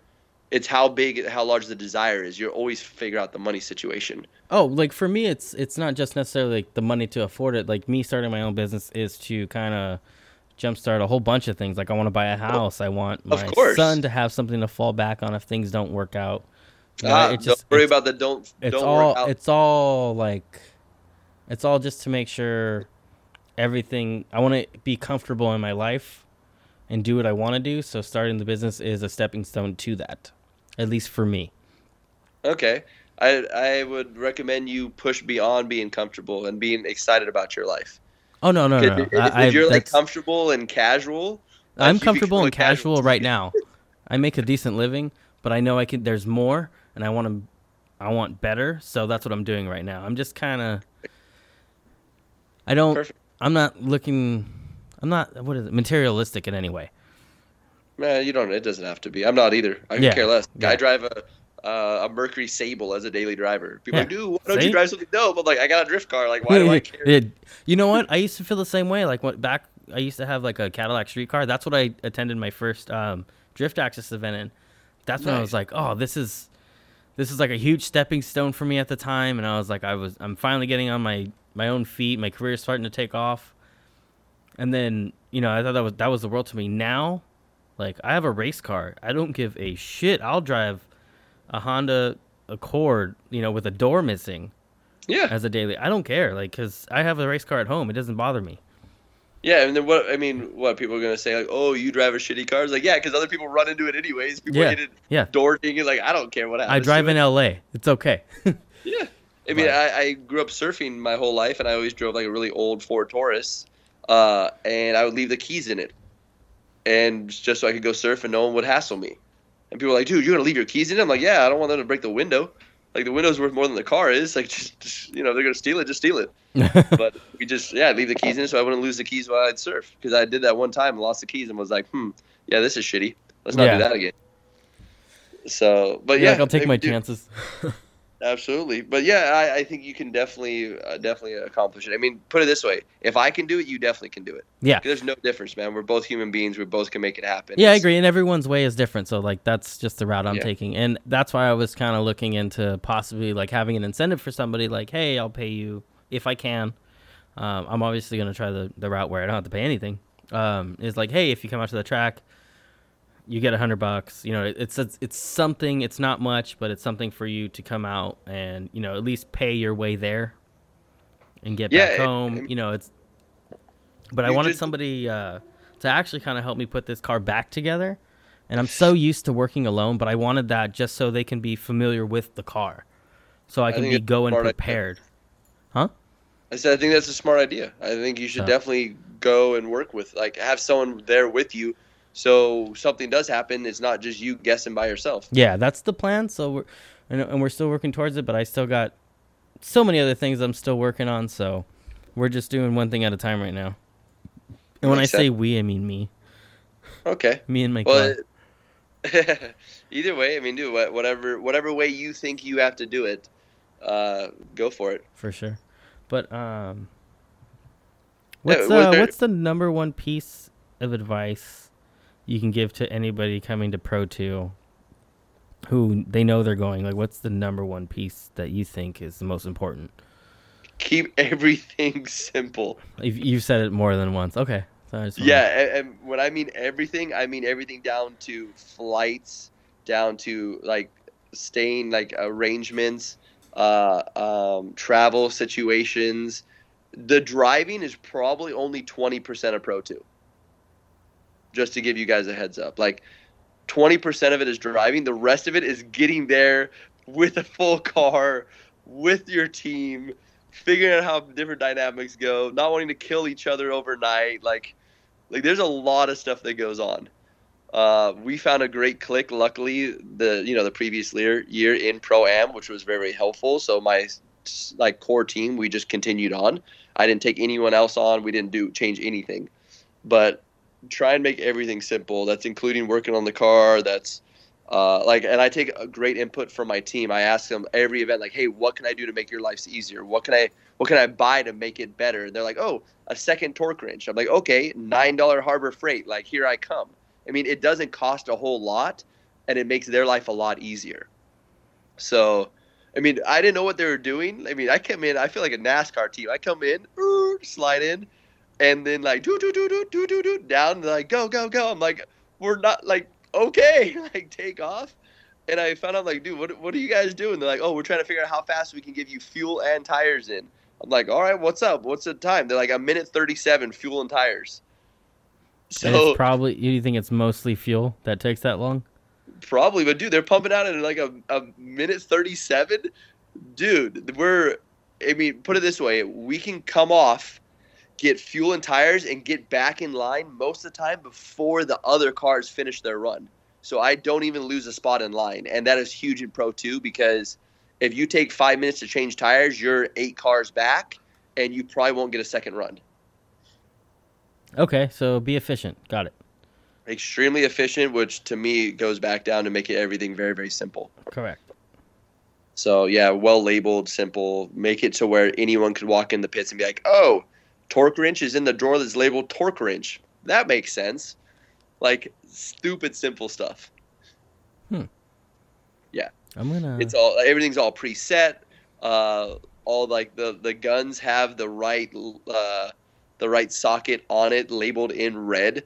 So it's like, oh, red is for wheels. Okay, so the red sockets go to the wheels. Like every even my sockets are written on to just make life so much easier for people. Just to damn that and that's in the they're using like all your own tools and stuff like that so you're making sure that they know the it's simple for anybody if you're just going to have anybody to go up there and be like oh this drawer says sockets Yeah, I mean, we had, like I said, like 20 something people from, I don't know, 15 different teams working on the car to get the car back together in 20 minutes. We did not lose a single tool. dude that's that's amazing Yeah, that, I mean, I, I worked for Ford for a couple of years as a diesel tech, and the fact of 20 people touching tools and not losing any of them, I can't even normally get one person besides yourself to touch tools and not lose them. So we had something going on right to where everything got back together and we got back out to track with not a single thing missing. yeah that's somebody always eh. walks away with something by accident too it's not even on purpose No, and I wouldn't throw, take it in. you throw it in like your back like you throw a wrench in your back pocket because you need both your hands and then like oh you walk away and there that wrench is yours now and you forgot well, whose it was. everything everything is labeled so well that they're like, "Hey, we're missing a 17 and a 14." They're like, "Boom, got it! Oh, got it over here!" Like, like, dude, we're quick. They're just done. We got it back in the truck, got it out there uh, by ceremony. I pulled back in. Truck was loaded. They're sitting there, sitting there chilling. We have we're put it this way: we're efficient enough that during the lunch breaks, my team will sleep for like an hour in the trailer, just to relax, nice because we know we're gonna have a long Hey, night. you need those power naps man Dude, we have four hammocks in the in it, and they just hammock it up and just chill. So they power nap it through, and it's it's nice having like designated people to do designated things. Like I have my wife will run out and grab food and everything for everyone. So by the time we come back to the pits, we're not worried about food. We come back and boom, we have all of our food. She sets us up for everything. We get everything, eat everything, finish everything up. Boom, next. She like they're making sure that we have water. Like everything is everything is pretty much situated to where everyone has a job that they know that they do. And I just ask them, what do you like to do? Oh, I like to do tires. Cool. That's what you're doing. Like I want people to do what they love to do, not what they don't like to do. So, Yeah. Yeah, just find out what people's strengths are and and let them succeed in what they love to do. That's feels like uh foreman. That's what, that's what I, that's, I'm a foreman at work, so it's like that's what I I try to work the same way. Trying to have people like, hey, what are you comfortable with doing? Because if I have you doing something else, I'm gonna lose a whole bunch of product productivity. So yeah, exactly. And and I don't get mad at my guys for doing like whatever whatever they feel like they need to do. Like I trust them hundred percent. I mean, I come in, I don't even ask tire pressures anymore. I don't do anything. I just show up to the line. Boom, Nicky will figure that out. Sends me back out. He's like, "How is it better or worse?" I'm like, "Oh, it's better." He's like, "All right, got you." He'll dial it in, and then by the time we hit qualifying, the car is pretty set. It's it's dialed, and then as long as temperature change doesn't change too drastic, which in Pro Two it kind of does, because we go from the middle of the hot day to like cold at night, and we just change for it, and and boom, keep going. Dude. But is there any other uh, any other fun questions? I like questions. Let me double check one more time. There might be. I think th- there's like specific questions, but you kind of went over. Uh, Troyster four fifty five asked car setup. Everything else we covered. Uh, car setup. I'm I'm not too sure on what he means for car setup, but uh, the he car drives a BMW too. If that. Oh, okay, got it. Uh, I run eighth inch out in the front, eighth inch in in the rear, and pretty much that's it. The car makes so much traction on the Achilles tires that uh, we don't need any more toe in than that at all. And okay. we're pretty balanced uh, suspension wise. I mean, like it just a normal, it's a normal chassis setup. There's nothing magical about my chassis setup. Are you all. still in four four ones? Uh, yeah, still still running the four four ones. Fuck yeah! Uh, all right. We're, we're, going up to the four four twos this year. Yeah, I see so many people like in pro am like fully built drift car like obviously that's a terrible term to use like pro one ready drift cars and i'm like you guys spending a lot of money. Dude the 443s are dope. I have no idea how to use them effectively enough to justify put, them on the car. Right. I can ba- so i'm barely re- figuring out how to dial in like the 441 dude i recommend the 441s from Odi like i said i went from i mean, I, mean, I went from another another company a well-known company uh, to Feal. Didn't even know how to set them up. I think I set like 20 up front, 10 clicks in the rear, and dude, that's how I ran it the entire season uh, with the LS Fest wins. With uh, and that's just the, something the you just kept on consistency, right? Like that was you didn't really so, change so much setup, I assume, and then you just kind of kept driving that car the way it was. I almost never changed setup because I wanted to know what the car was going to do. So I just figured out what I needed to do to make the car drive well, and I just went from there. And I think that's plenty good enough. Like consistency is way, way more important in Pro Am and Pro Two than I say than anything else because once you get up to a Pro One, which I have not driven Pro One, so I have no experience there. But talking to Papadakis, is he's like, look, why we love Aasbø is he is so consistent that if something is off, it's not him, it's the car. And we can adjust the car to get it back perfect for him and let him go again. But the problem is if you have an inconsistent driver and an inconsistent car, you don't know what the hell to adjust. Ah. And that, that really made a lot of sense to me. So I was like, I need to work on consistency. So screw it. We're going to set up the car with some basic setup. And I mean, dude, eighth inch in and eighth inch out is like the most basic drift setup ever. I think every single car starts there. Yep. So basic setup, the most basic setup you can possibly do, and drive the car as much as possible to be able to run the same line over and over and over and over to where you're boring to watch. And then once you're at once you're boring to watch, which is funny because Taka's last remarks to me when I like at the end of Pro Am is he's like, "All right, man." He's like, "Dude, you're boring. So boring that we don't even watch your lead runs anymore." Hmm. I'm like, really? He's like, yeah, dude, you're boring as hell. And I, I, I thought it was a negative thing, so I let it go. But dude, it was like eating at me. I was like, no, I gotta know what he meant. It's like, what? The, gotta know what he means. So I ran back over there after. I'm like, hey, Taka, what do you mean by that? He's like, well, you're you're boring. I was like, okay. He's like, who else? Like, if you're watching Formula D, who's boring? They're like, oh, Aasbø's boring, and he's like, there we go and just walked off. That was all he said. Because you're so, it's just the consistency thing. It, and yeah. I, I can agree with that because it kind of it's it's becomes it from a spectator standpoint. If you're watching it, it can become like unemotional and like robotic. Yeah, like like put it this way: when James Deane first went out there, James Deane was like the most fun person in the world to watch. Yeah, and then like right? four rounds in, I was like, oh, he's in, killing it oh, again. I, I, I, don't even need to watch this. Event. Yeah, yeah, yeah. no, I, like, let's like let's get to battles. I mean, dude, St. Louis, St. Louis really showed me how pristine James is. Okay, so the first eight Pro One drivers went out there and drove around the track, didn't drift, drove around the track. Okay James goes full tilt, full run, and clip and takes like literally hits every single clipping point perfectly, and goes off. And I just look over the judges, and the judges were like, "That that's pretty much what we're asking for." The first pass, never seen it, and the second half of the track is a blind track because there's a K rail in between you.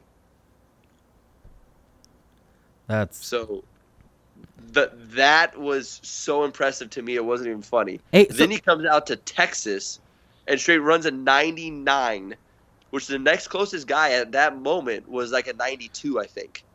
Straight lays a 99 and was like, "Oh, oh, okay, I lost one point on angle. I got you." Follows up a 99 with a 100. And it's like, "Oh, is that better?" I mean, like I don't. We're sitting there watching the jumbotron, like, what the hell was that? That's gnarly. Like, I know. know I, I, didn't even. I unfortunately I missed qualifying. I had a, I had a lot going on that day. Um, but I, I do want to ask you something. Yeah. And I lost my damn train of thought again. Um. Oh, are you a driver that looks ahead? I know it's kind of like talked about a lot, um, amongst other drivers, to always look at the next obstacle and never stay focused at the one you're at. Are you one of those? Okay, so if you see me hit a clip, then that means I did not look ahead. That means I stared at the clip all the way straight through it.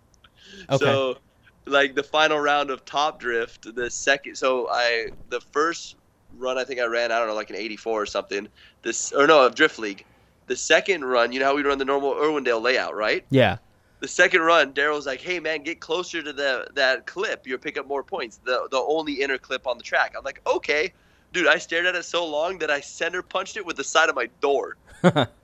like I've never hit the I've never even like scrubbed that cone. I straight hit it with the dead center of my door straight at like vision and watched it go under the car. and Daryl's like, uh, I didn't mean hit it with the center of the car. So you said get close. I couldn't get any closer. Yeah. It came into my window. Like I left a mark on my helmet. Like, it, yeah, it, it's it's that was it, the scenario. So back to your question and, and a real answer for you is Taka always taught me um, that where you're looking is where you're going to go. So remember how when you were driving the, the first round, how you kept driving up at us into the like into the dirt? Yeah, yeah, yeah. yeah. We could see you staring at us the whole, or staring like looking over because your bright helmet. We could see you staring at the dirt the entire time. You transition, you never take your eyes off the dirt, and that's where you would go every single time. Your body will go wherever you're looking, and I mean I learned it in street bikes, but it's the same thing in cars so whatever you're looking at or fixated on, that is where you're going to go. So you got to look ahead. You you like in solo, I just look where I want to go. So boom, outer clip, I stare at outer clip. I don't even look at the inner track. Like I I don't care. Someone could be dancing in there, I would never see them. And I just look outer track and I just run like boom, next, next, next, next, next.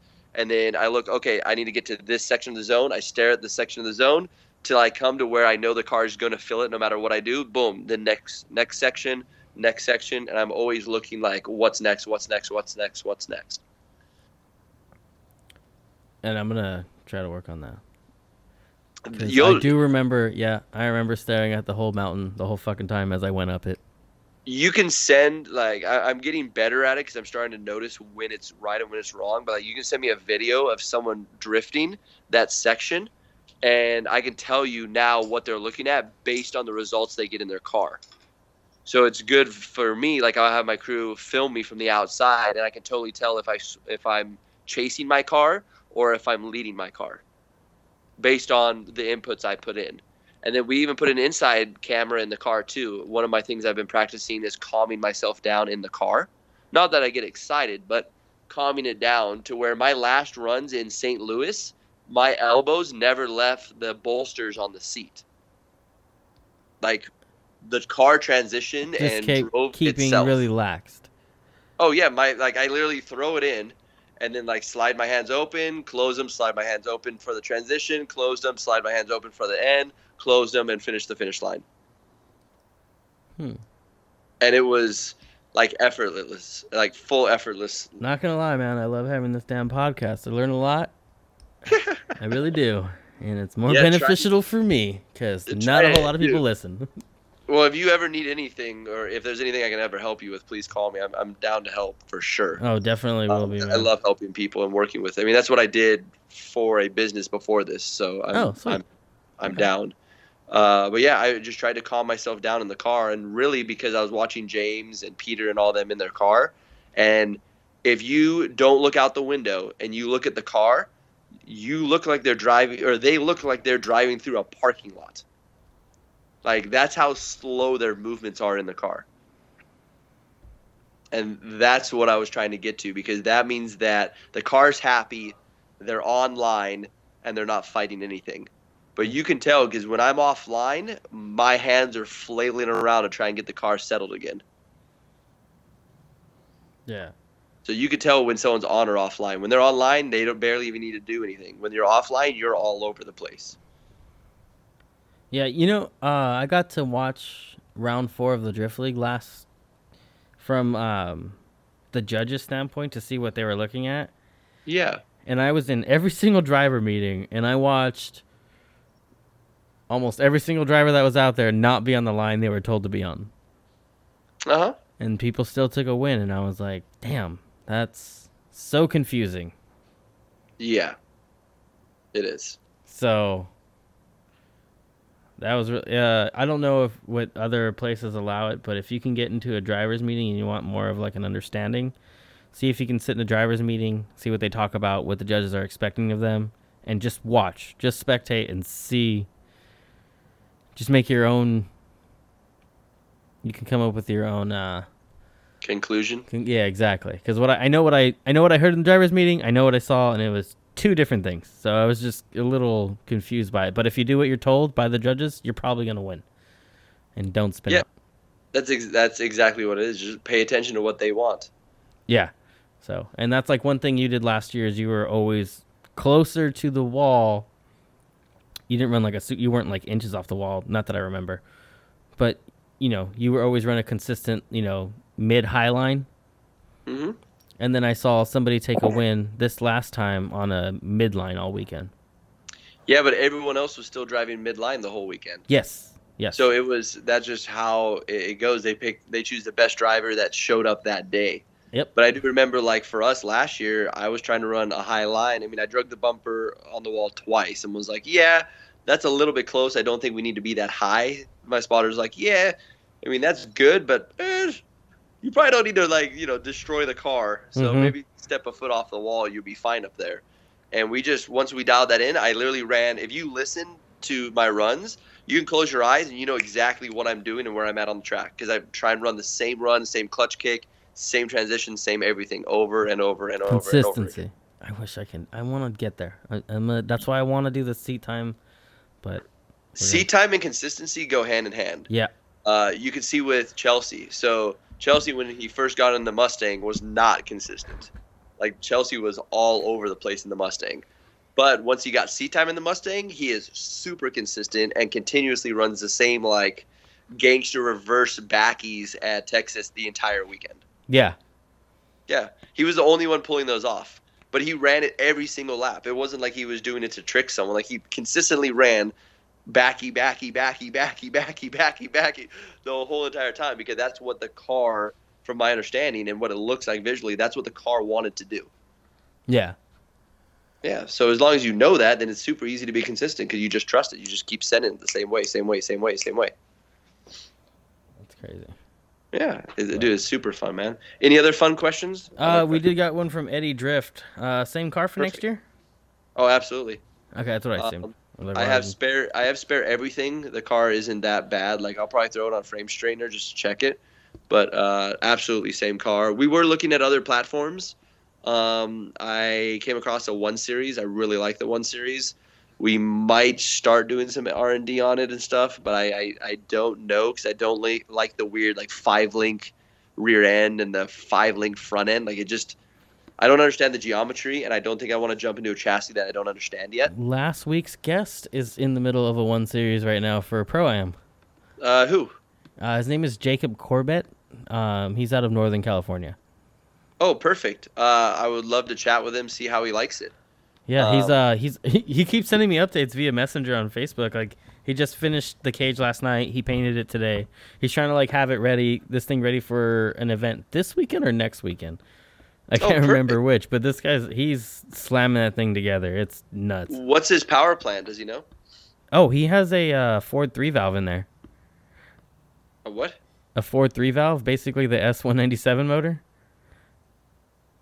Hmm. with a okay, I supercharger on it. Yeah, I don't know much about those. Yeah, uh, he had a S197 he was drifting for a while, and he's like, this engine's still good. I'm just going to use it and throw it in the 1 Series. I guess he's been into BMWs for quite a while. Um, No, no, I, I like the one series. I like the look of it mainly. Um, the wheelbase is good. The ratio from width to, to depth is better than a E92, Mhm. in my opinion. Uh, yeah, just the thing for me, the really thing that held me or held me back from pulling the trigger and building one is the price for parts. Like taillights are still four hundred dollars. yeah, that's and nuts. I go through a set of taillights in an event. So I'd have to whole have like a whole new cost uh, bracket just for taillights. yeah. Um, body panels wouldn't be a big deal. I know Big Duck Club is developing uh, one series body panels right now, so Big Duck Clubs do they'll they'll have it rocking and rolling. Uh, but all the little weird stuff is super expensive on it now. Like I'd want a couple sets of doors because we seem to destroy those, Mhm. and you know doors are like a thousand dollars. Is uh doors. is Red Baron Racing is that a 1 Series? I don't know much about. Is that a 2 that's Series? like, that's like an M2. Okay, that's what I thought. That car is dope. Probably my favorite car in Pro 2. Uh, Brockaway's program and everything is super, super sick. Uh, it is a HGK uh, carbon Kevlar body kit. So if you want to talk pricing, it's it's quite a bit.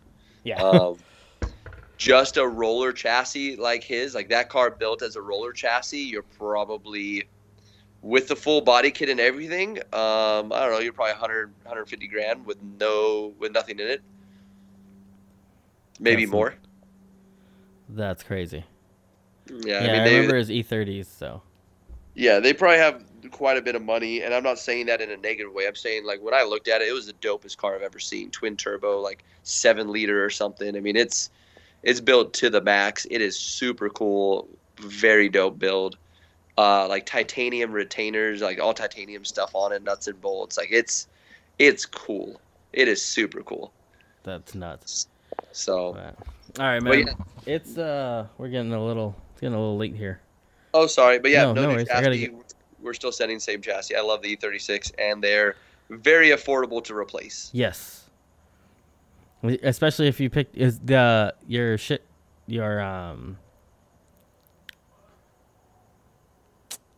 The hell's your other car called? Oh, send it, Sally. yeah, that thing was like three hundred bucks. No, I got it for a grand. Oh well, and it was completely running, like no problems. Yeah, it already had an angle kit on it too, Holy shit! See, there you go. There's deals and out it, and it had like three or it has it has four coilovers, but I think only three of them work. Um, but yeah, it's it's stock, completely stock. We legitimately did the ABS delete by pulling the fuse and welded the diff on it, and it had an angle. It had like just a generic angle kit on it, and that's all it still has today. it's like it's uh, a very low cost seat time car. That's why I built it. I don't care if the doors get bent. Like I have uh, two guys flying in from Drift South America, from uh, uh, uh, Argentina and Chile, Mhm.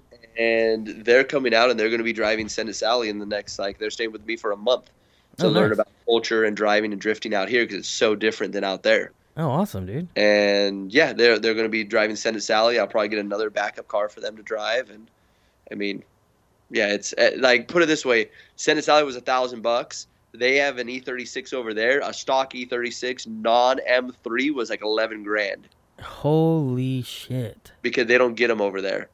So they're, they're like, man, I want to drive an E36. I'm like, really? Like, you want to drive one of these things? Like, they're cheap. Like, I don't know. They're all over the place. You're I bought mine for $500 and now it's a pro car. yeah, exactly. But all right, man. It's getting. I gotta. I'm gonna have to cut it off. Okay. I gotta help the kid with homework. Sorry, I apologize we took so long. No, man. I actually was. I'm. I'm glad it went this long. Sometimes uh, the conversations are hard to keep going. Believe it or not. Oh, Um, well, if you ever thank you. need me to talk or chat more, I'm more than welcome to chat with you, man. oh, I- we're I- definitely gonna be bugging you soon. I'm pretty sure people will have more questions. Hopefully, we covered you know the basis of why I wanted to bring you on in the first place, just to go over like the Pro Two thing for people that are going next year, and definitely kind of wanted to, we did dabble in your pro am because I thought that was super important the way you went about it. Uh, Yeah, it's and I brought you the success of being able to do one year in Pro Two and get your pro license. So Something worked, right? exactly. So, Two years in Pro Am, one year in Pro 2, and uh, going to Pro 1. Yeah, man, and best of luck next year, dude. I uh, I'll be rooting for you, man. That's that's awesome, dude. But thank you, thank you. I uh, where can people reach you, sir? Uh, if they go to Rome CP on any of the platforms, they can find me. So like Rome CP on uh, Instagram, Rome CP on uh, Facebook. I think there's a Rome like uh, a Rome Charpentier page, athlete page as well on Instagram, or I mean on uh, Facebook. So that one's pretty cool. I think I have a Twitter page. Someone told me I do. I don't know how to use it. So please, if you hit me up on that and I don't respond, do not take it personal because I have no idea what I'm using or how I'm doing it. I know I Look- made one a while ago. I don't even have the app on my phone. Yeah, I don't either. So please don't take a uh, a tweeter tweet thing personal, whatever they're called. yeah, I apologize. Don't take any of that personal. Yeah. But yeah, you can hit me up on that. Um, feel free to reach out anyway. I will do my best to always respond to anyone that has any questions on on chassis setup, on I don't know spring rates, on whatever. And I'll just, I mean, I can only tell you from my point of view, but I'll do the best I possibly can to help you guys out. Because uh, I mean, three years ago, I was not even drifting a BMW. So it's been a long learning curve, and a lot of people have helped me to get to where I'm at. So I'm very grateful for that. Awesome, man, and thank you again. You have a good night, man. Awesome. You have a wonderful night too. I'll talk to you soon. All right, bye. Bye. All right. Bye bye.